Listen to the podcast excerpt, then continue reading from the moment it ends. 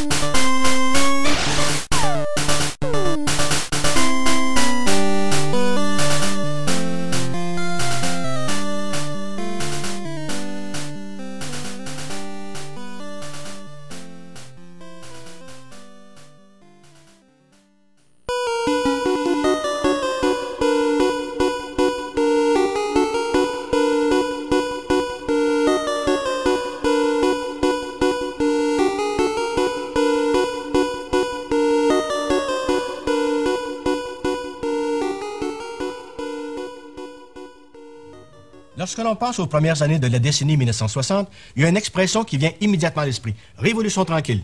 On pense à la création du ministère de l'Éducation, le ministère des Affaires culturelles, l'assurance hospitalisation, la nationalisation de l'électricité, les hauts fonctionnaires. On pense aussi à la diminution de la pratique religieuse, aux religieux ou religieuses qui quittent leur communauté, aux Beatles. Mais tout ça se préparait déjà depuis quelque temps. Je voudrais un peu de lumière car il m'en reste un dernier. Et comme c'est le plus difficile à prononcer, je tiens à le dire. En dépit de quelques éléments qui pourraient se trouver dans la salle et qui seraient assimilables à de la raclure de poêle de poubelles mini-hitlériennes. Castribig, Aboulouk, Nouf, Gueuleur, No Manama, Mana, Mana, Moire, Agulstri, Stim, Stup, Luz, la gauze niop, les go, la gauze topch, à guans, les... Hoal! Hoal, hoal, hoal, hoal, hoal, hoal, hoal, Allô, tout le monde!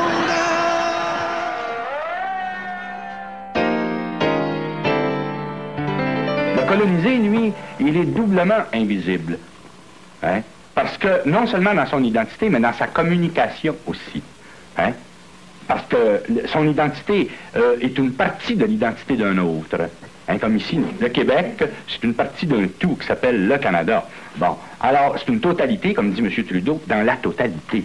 Alors, tu es carencé dans ton identité, donc c'est un homme invisible, on ne le voit pas. Ce qu'on voit, c'est l'entité majoritaire. Vous allez partout dans le monde, vous dites, je suis Canadien. How are you, sir? Euh, tu dis, excusez, excusez, je suis pas Canadien. Comme ça, euh, je suis Canadien français. Canadien français. Alors, t'es, es toujours pris pour un autre, puis deuxièmement, t'es toujours à t'excuser d'être ce que t'es pas. Q égale moins F euh, plus GB plus USA au carré moins R. Ce qui veut dire, en termes plus simples, l'identité du Québec, il me semble, elle est faite de moins de France que ce que l'on veut bien euh, euh, y accorder habituellement, plus d'Angleterre que ce qu'il est difficile d'en reconnaître, beaucoup plus d'États-Unis et moins de Vatican ou de Rome qu'on ne l'a supposé. Dans les années 50, la poésie québécoise façonne sa modernité. Elle trouve ses thèmes majeurs, le froid, le pays, les grands espaces, la solitude. Elle se forge une identité unique, reconnaissable. Les poètes donnent le ton du changement. Le monde littéraire est en pleine effervescence. Les œuvres se multiplient. On est ouvert à la grande modernité. On se vivifie au monde occidental. Les œuvres françaises arrivent ici en nombre, mais les œuvres canadiennes aussi se multiplient. Pendant la guerre, à cause de l'occupation de la France par les Allemands, plusieurs éditeurs français font imprimer leurs livres au Québec. Les livres deviennent alors plus disponibles. Les éditeurs ouvrent volontiers leurs portes aux auteurs locaux. Mais la majorité des livres nouveaux mis en vente en librairie sont d'origine française ou belge, mais imprimés au Québec. C'est l'époque des grands romanciers Gabriel Leroy, Roger Lemelin, André Langevin, André Giroux, Françoise Loranger, Anne Hébert. Hugh McLennan, Mordecai Richler, Morley Callaghan. Gabrielle Roy, originaire du Manitoba, se montre attentive aux moindres détails de la vie quotidienne dans le quartier montréalais de Saint-Henri et publie en 1945 Bonheur d'occasion. Elle transpose dans ce roman tout ce qu'elle voit, tout ce qu'elle note au jour le jour. Elle remporte en France le prix Femina, mais certains trouvent son roman distant et un peu froid. À l'opposé, le premier roman de Roger Lemelin, Au pied de la pente douce, se rapproche du courant romanesque américain par son style vif, alerte, voire sportif. Lemelin trouve toujours le détail familier mais surprenant, surtout dans son deuxième livre, Les Ploufs. Ses critiques de la pratique religieuse et du cléricalisme lui valent des dénonciations en chair le dimanche. Gabriel Roy et Roger Lemelin sont nos premiers romanciers à s'intéresser au milieu urbain du Québec.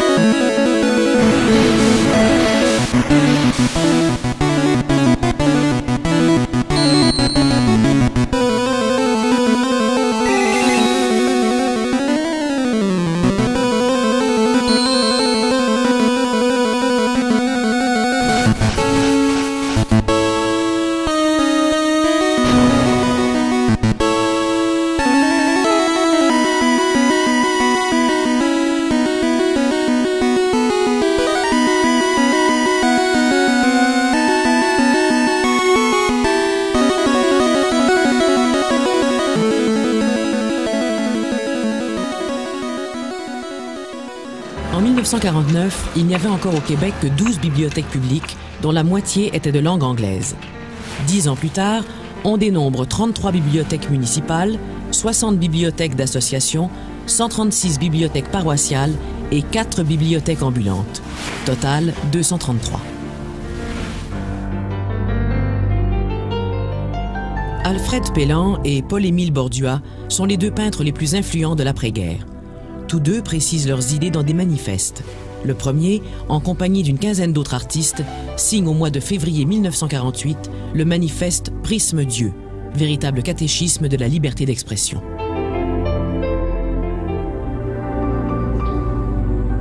Au mois d'août, Bordua et 15 autres artistes rendent public leur refus global, qui foudroie la morale d'esclaves qui, selon eux, existe au Québec.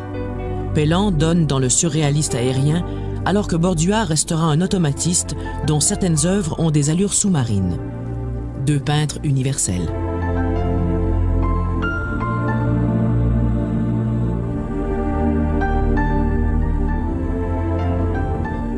Mais c'est peut-être le théâtre qui se développe le plus.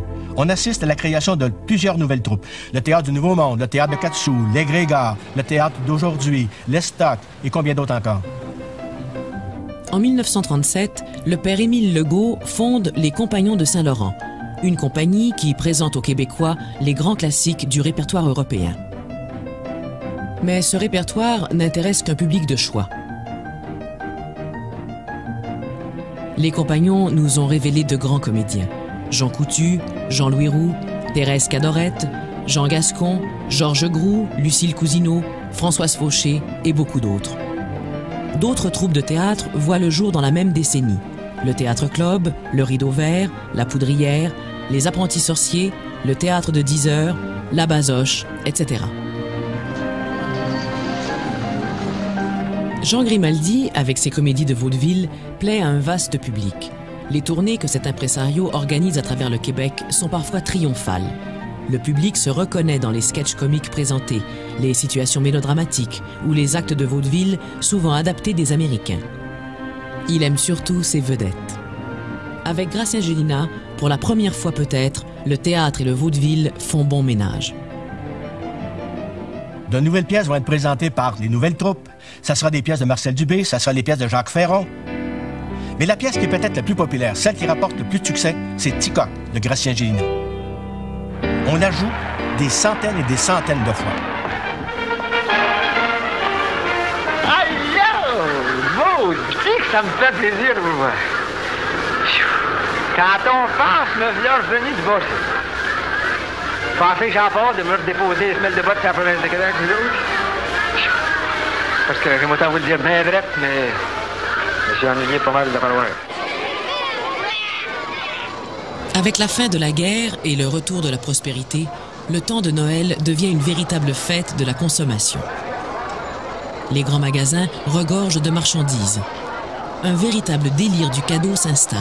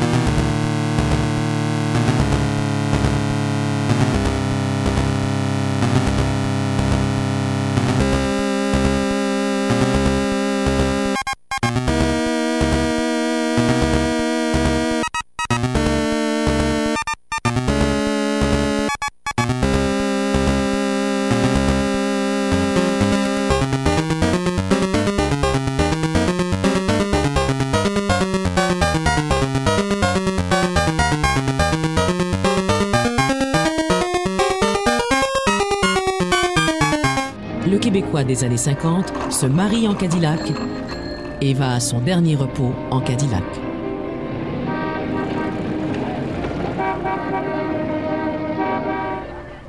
Les photos prouvent qu'on a eu un mariage de rêve, mais qu'on n'a pas rêvé.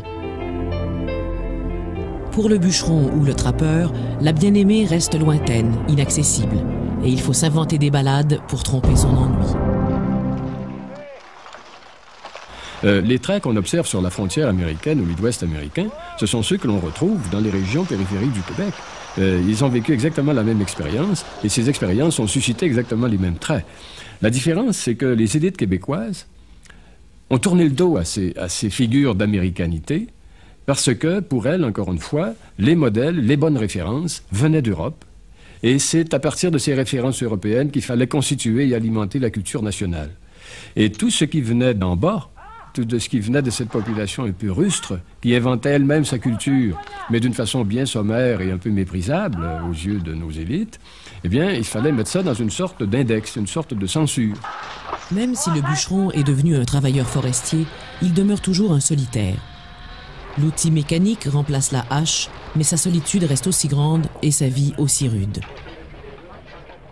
You don't know how much I need you while you're near me. I don't feel blue, and when we kiss, I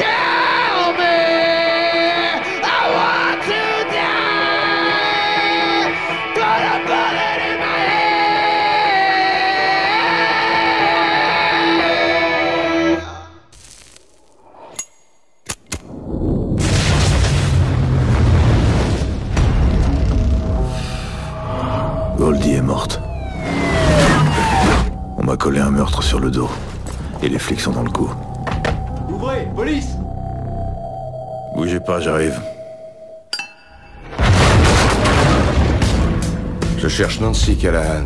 Sur la scène, mon chou, elle commence tout juste à s'échauffer.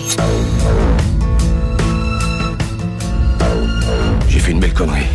Faut qu'on se tire d'ici vite fait. Ce guignol est incontrôlable. Je l'ai suivi jusqu'ici pour être sûr qu'il touchera pas aux filles. On est toutes tellement fragiles. C'est le moment de prouver à tes potes que t'es pas un tocard, quitte à y laisser ta peau ou à flinguer tout un tas de gens.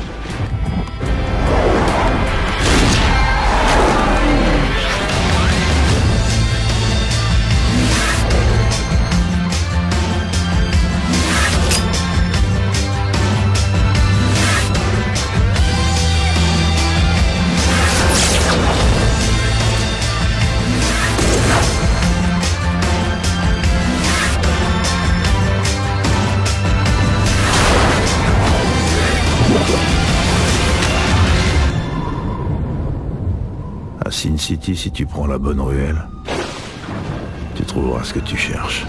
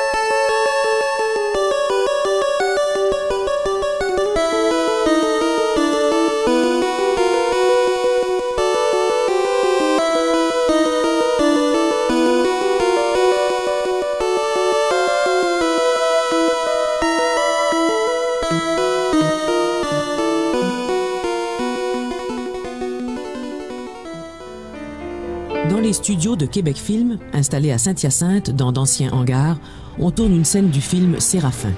Séraphin, le personnage célèbre conçu par Claude-Henri Grignon. C'est très rapide, le roman d'un homme et son péché. Ça a 204 pages.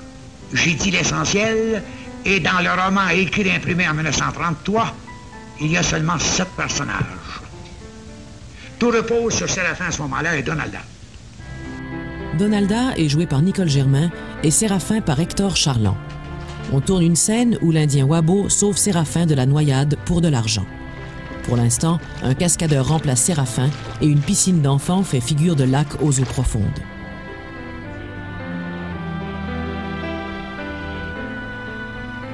À Montréal, le 29 juin 1928, c'est la première de la pièce Aurore l'enfant martyr de Petit Jean et Henri Rollin. La pièce sera ensuite jouée un peu partout au Québec et même en Nouvelle-Angleterre. Elle connaîtra un succès phénoménal. On en fera un film. Deux ans auparavant, on a tourné Le Gros Bill, un autre gros succès.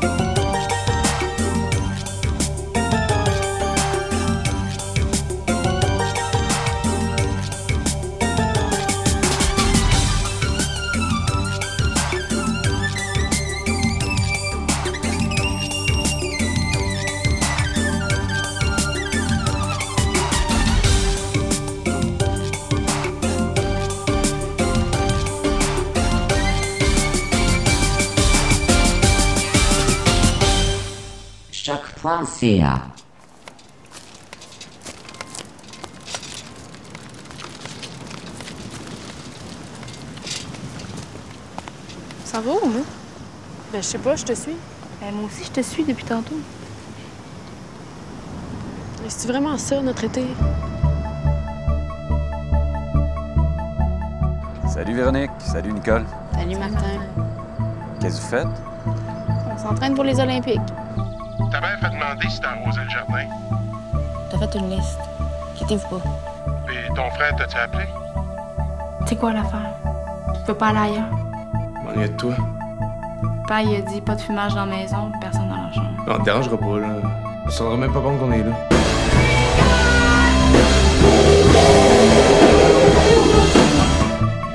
Es-tu malade? En fait, je dors pas super bien. Parce que son chum l'avait sacré. Chum t'a laissé à ton bar? Non. Après-balle. Tu sais, Nicole, je veux juste que tu saches que moi, je suis pas pressé. Fais tes affaires, va où tu veux. Je vais t'attendre. Tu sais, Martin, euh, je veux pas que tu penses que. Hey, c'est correct, Nicole. On est assez vieux pour pas se compter des menteries.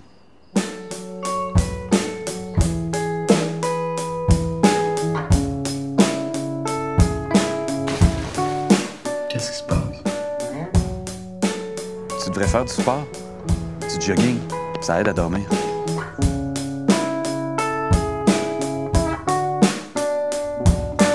Tu vas maigrir. Mais non. Marche pas du tout de même. C'est toujours de même, ton frère. Je dirais que c'est pas mal de famille. C'est un peu comme des volcans. Quand ça chauffe trop puis qu'il y a trop de pression, ben, ça finit par sortir. Vole pas le bicycle, madame, c'est à moi. Je vous dis que c'est à moi le bicycle. Madame, tu me déconcentres, là.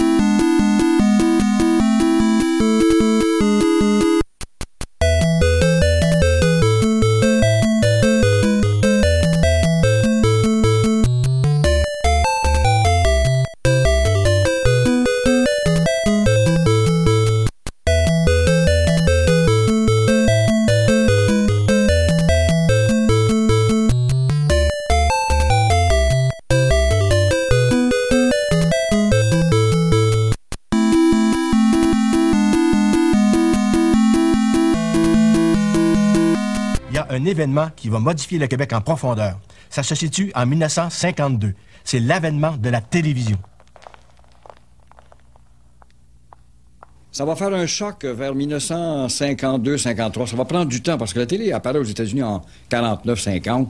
Il y avait des panneaux réclames le long des voies rapides, euh, dans la vallée du Niagara au Canada, aux États-Unis aussi, qui disaient justement aux gens et aux diffuseurs Are you ready? TV's coming. Êtes-vous prêts? La télévision s'en vient. Mesdames et messieurs, nous participons vraiment ce soir à un événement d'importance dans l'histoire du pays. Pour la première fois, Toronto et Montréal se trouvent reliés l'une à l'autre, complètement, simultanément, non seulement par le son, mais aussi par l'image. La radio était reine et maîtresse depuis euh, le début de la décennie 30, avec l'apparition de la publicité était riche, et puis faisait ses productions euh, euh, radiophoniques, de radioromans, comme on les appelait. 40, bon, ben la guerre va l'alimenter aussi, elle devient très importante. Et ce n'est que vers 54-55 qu'elle va commencer à s'ajuster face à la télé, qui lui pique plusieurs de ses productions. Les radioromans, vont- les belles histoires des pays d'en haut vont passer à la, télé, alors ça collera moins les ploufs, euh, 14 rue de Calais, On diffusait euh, une émission euh, documentaire qui s'appelait Pays et Merveilles à 8 h le mercredi soir avec André Laurando, qui est resté aussi un peu dans le souvenir des gens. À 8h30, les ploufs, puis à 9h, la lutte. Et euh, dans les premières années, euh, la Ville de Montréal a fait des pressions auprès de Radio-Canada pour qu'ils changent l'horaire parce qu'il y avait des chutes d'aqueduc qui étaient dramatiques entre 8h et 8h30 juste avant les ploufs, parce que tout le monde se prenait son bain à ce moment-là pour avoir la belle heure et demie en soi euh, de programme le mercredi soir. Cette entrée dans la société de consommation euh, euh, véhicule l'idée qu'être moderne, jusqu'à un certain point, c'est être branché, comme on dit maintenant, mais à l'époque, c'était la réalité. C'est-à-dire que les effets de l'électrification, euh, les effets culturels, si je peux dire, donnaient euh, la radio, cette petite boîte sonore, mais euh, la télévision est une forme d'électroménager aussi. Et quand il y a un transfert de la production radiophonique vers la télé, il y a des métiers qui vont mourir à la radio. Le métier de bruiteur, par exemple. Le métier de réalisateur radio. Il y en a encore à Radio-Canada, mais au privé, il n'y en a plus.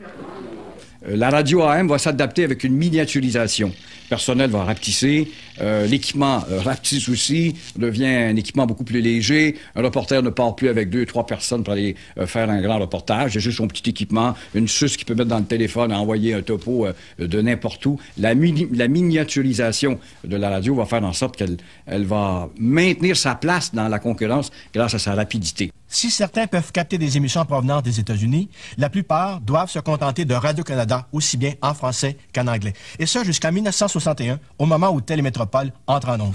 The plan was flawless. The next 45 minutes, we own this place, gentlemen. Okay, Steve, it's right above you. The heist was perfect. The escape was clean. What are you gonna do with your share? I'm gonna get a NAD T77 with the 70 watt amps and Burr Brown VACs. It's a big stereo, speakers so loud they blow women's clothes off. The only threat was the one they never saw coming. What the hell are you doing? I made a few plans of my own. There's nowhere you can go we won't find you. That's probably right, John. Found him, Stella. He's in Los Angeles. Stealing that gold is not going to bring my father back. It's not about the gold. John was like a father to me, too. And I just can't move on until I've set things right. They're not in it for the pay. Hey, Steve. Gang's all here. You have no idea how hard it is for me not to reach across this table and kill you. You want to start the game up again? That's fine with me. They're in it for the payback. Come on! You'll try to take out my guards. I have five of them that you don't know about. I don't do dogs. I had a real bad experience. What happened? I had a bad experience. You'll try to hack the system. You ready to create the biggest traffic jam in the history of Los Angeles? I'm so ready. Oops. You gonna try to crack my safe? He took my father from me. I'm taking this. You just blew the best thing you had going for you. You just blew the element of surprise. Surprised? Why do you get to punch him and I don't? Paramount Pictures presents The gold is coming to us. Gridlock every route except for the one we choose. Force that truck to go exactly where we want it to go. Stop them before they hit the street. This is it, guys. Moment of truth.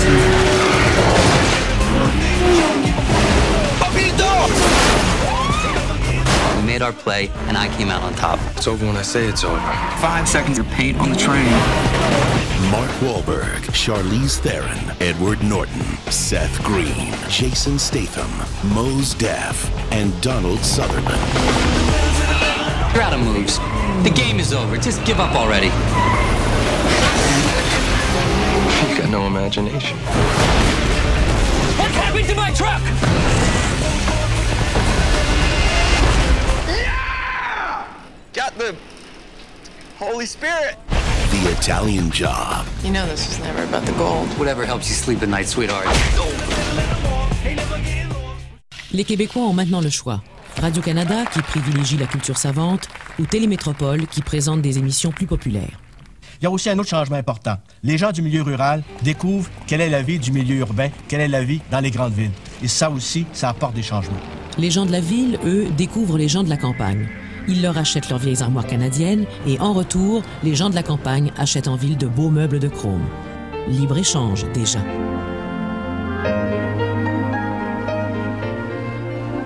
Au Québec, c'est un des rares endroits au monde où les intellectuels n'ont pas boudé la télévision. Ça va être les, euh, Guy Dufresne, ça va être les Jean-Paul Fugère, les Fernand Quirion, les René Lévesque, euh, euh, les André Laurando, les Gérard Pelletier, les Jean Marchand, les Trudeau. Ces, ces gens-là se regroupent. Et c'est sûr qu'ils ont une intention, c'est de moderniser le Québec. Sortir le Québec de son idéologie passéiste. Et ces gens-là font front. Et quelle que soit l'intervention à la télé, il y a toujours la même intention, moderniser le Québec. Et que qu'on parle des ploufs, ou qu'on parle du survenant, ou qu'on parle euh, de point de mire de René Lévesque, la même intention était là derrière, moderniser le Québec, d'offrir une nouvelle parole. Et c'était la première fois dans l'histoire du Québec que le clergé avait une contrepartie à sa parole unique. Rapidement, les émissions de télévision amènent les Québécois à établir des comparaisons entre leur propre vie et la vie de d'autres personnes ailleurs dans le monde. Entre autres, avec la vie que mènent des gens riches que présentent les téléromans américains, les films américains. Et à ce moment-là, l'American Way of Life sera de plus en plus présent.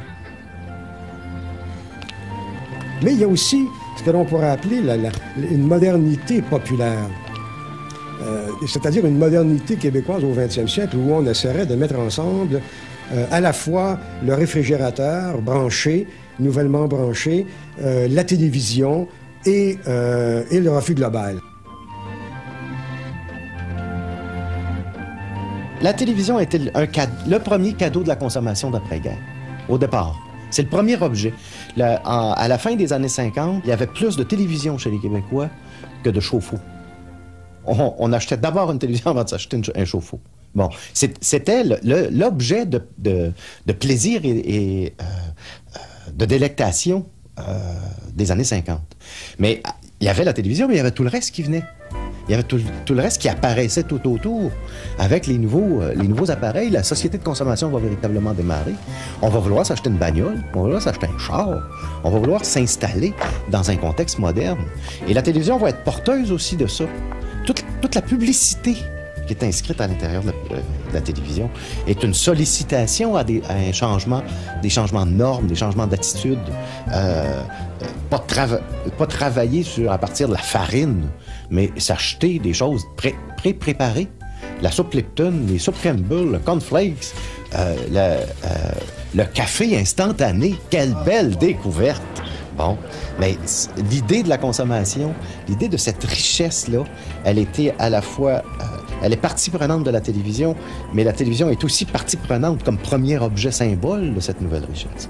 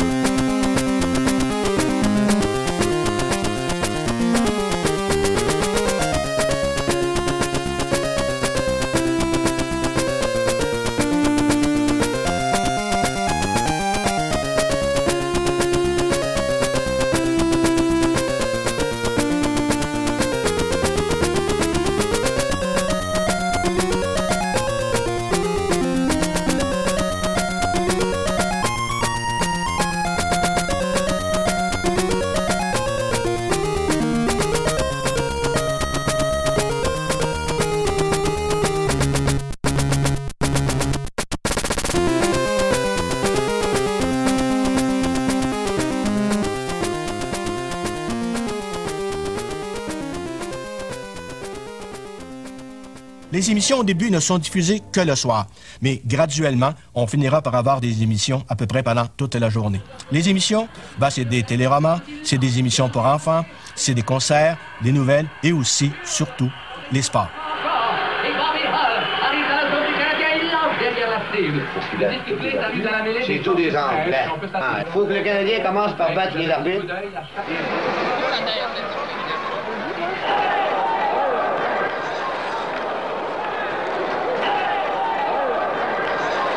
Cette société des loisirs va permettre le développement d'un nouveau sport, celui de spectateur.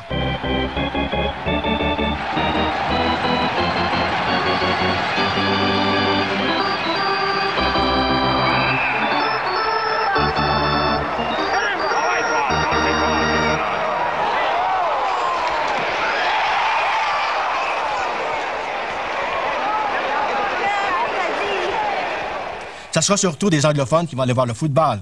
Mais bon nombre de francophones vont se rendre au stade de l'Ormier à Montréal, assister aux parties de baseball des Royaux. Mais celui qui va compter le plus d'adeptes, c'est sans doute le hockey professionnel, surtout depuis que les parties sont diffusées à la télévision. On le voit bien avec ce que l'on a appelé l'émeute Maurice Richard. Le grand raquette, la vedette du Canadien, est puni pour avoir attaqué un arbitre. Quelques jours plus tard, soit le 17 mars 1955, au Forum, ses partisans trouvent que la punition a été exagérée et une émeute va éclater. Car le président de la Ligue nationale, un anglophone, avait osé attaquer le héros des Canadiens français. Avant même le début de la partie, les Canadiens contre les Red Wings de Détroit, les spectateurs s'agitent. La fièvre monte.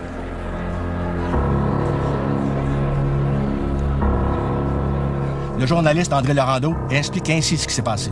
Pour ce petit peuple au Canada français, Maurice Richard est une sorte de revanche. Il est vraiment le premier dans son ordre. Il allait le prouver encore une fois cette année. Un peu de l'adoration étonnée et farouche qui entourait Laurier se concentre sur lui, mais avec plus de familiarité, dans un sport plus simple et plus spectaculaire que la politique. 12 minutes après le début de la partie, Clarence Campbell, le président de la Ligue nationale, fait son entrée au Forum de Montréal malgré les menaces proférées contre sa personne. Inquiétude.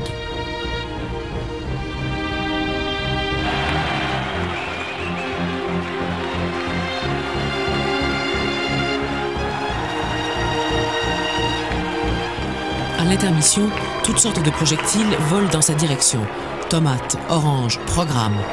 La tension monte encore d'un cran. Finalement, une bombe lacrymogène force l'évacuation de l'assistance. La partie se terminera plus tard par une victoire des Red Wings. Pour une raison qui n'a rien à voir avec le manger, pour une raison strictement culturelle et de fierté, c'est un joueur de hockey. C'est un amuseur public, mais on y tient. Mais c'était euh, extrêmement important. C'est vraiment une, euh, euh, une révolte autour du sentiment de fierté en tant que tel. Et non pas autour de la pauvreté. C'était nous. Puis c'était la mise à l'écart de notre héros national, notre porteur. Une dizaine de policiers seront blessés ainsi que plusieurs manifestants.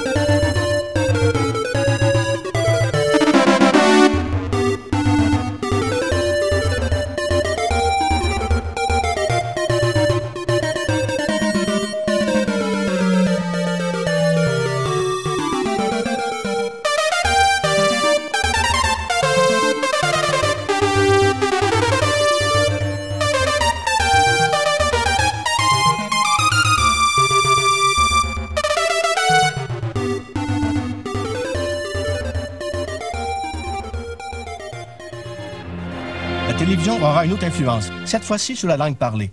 Le parler Radio-Canada a bien peu de parenté avec ce que l'on peut entendre sur la rue, une langue qui est quand même farcie de beaucoup d'anglicismes, surtout dans le domaine des sports. Or, les commentateurs sportifs vont utiliser les mots exacts, en particulier pour tout ce qui concerne les termes de hockey et les termes de baseball. Et là, les Québécois vont apprendre les vrais termes pour désigner les vraies choses. Là, c'est Richard devant Delvecchio à la mise au jeu. Le Canadien mène 1-0. On est à la deuxième période. Maintenant, à 2 minutes 20. Le disque appartient à Young. Il le renvoie à Gadsby. Là, c'est une autre passe. À Parker McDonald et une autre captée par Howe. C'est un lancé bloqué par Plante se retirant légèrement à la gauche du but. J'ai reçu un téléphone de Québec euh, déjà. On m'a dit on peut faire une campagne de sensibilisation, et ça venait d'un ministère, hein. Vous allez faire une campagne de sensibilisation pour la langue au Québec. Et on dit, ils m'ont dit on va présenter à la population toutes les options linguistiques. Le joual, le français national, le français québécois, le français parlé, le, le bilinguisme. J'ai dit c'est une aberration. Ça se pose pas en termes d'options, mais en termes de nécessité. Un peuple n'a pas le choix de ne pas parler sa langue, de quelque variété qu'elle soit.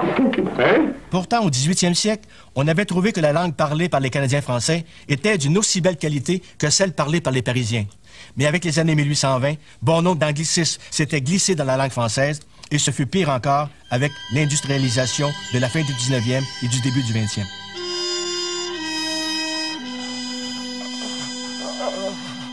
Oui, je me souviens. Sangoku avait lui aussi une queue autrefois, mais il l'a perdue depuis.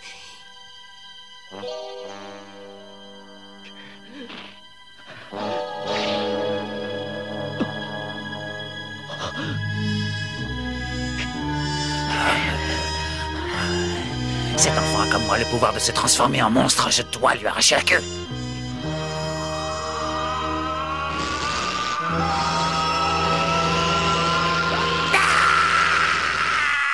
Quelque sac.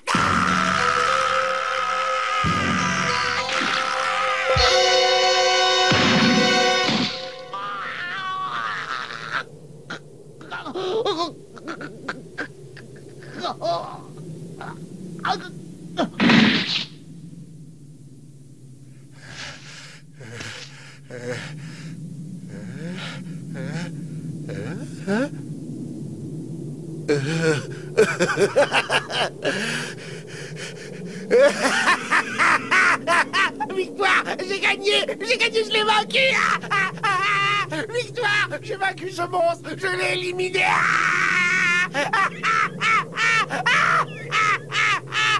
Je suis le meilleur, je suis le plus fort, j'ai réussi à le vaincre, alors que tous ceux qui avaient essayé avant moi ont échoué. Je suis génial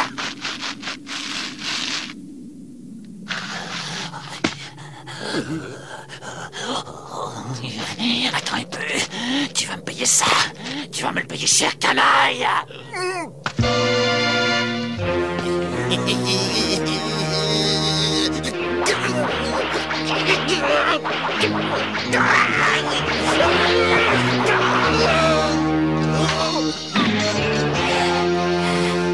suis vraiment désolé, je ne voulais pas vous faire du mal. Excusez-moi, je ne l'ai pas fait exprès, je vous assure, c'était pour rire. Mais alors ne vous fâchez pas, c'est pas si grave que ça après tout. Je ne vous veux aucun mal, au contraire, je vous aime bien, c'est la vérité.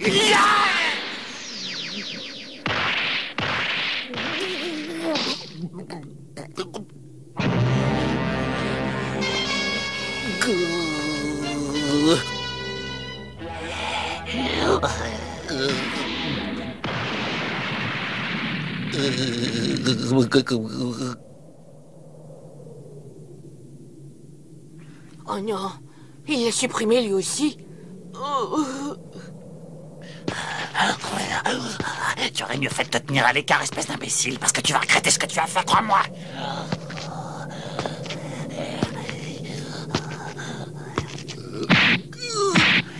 Prends ça, prends ça, voilà ce que ça coûte de s'attaquer à un guerrier de l'espace.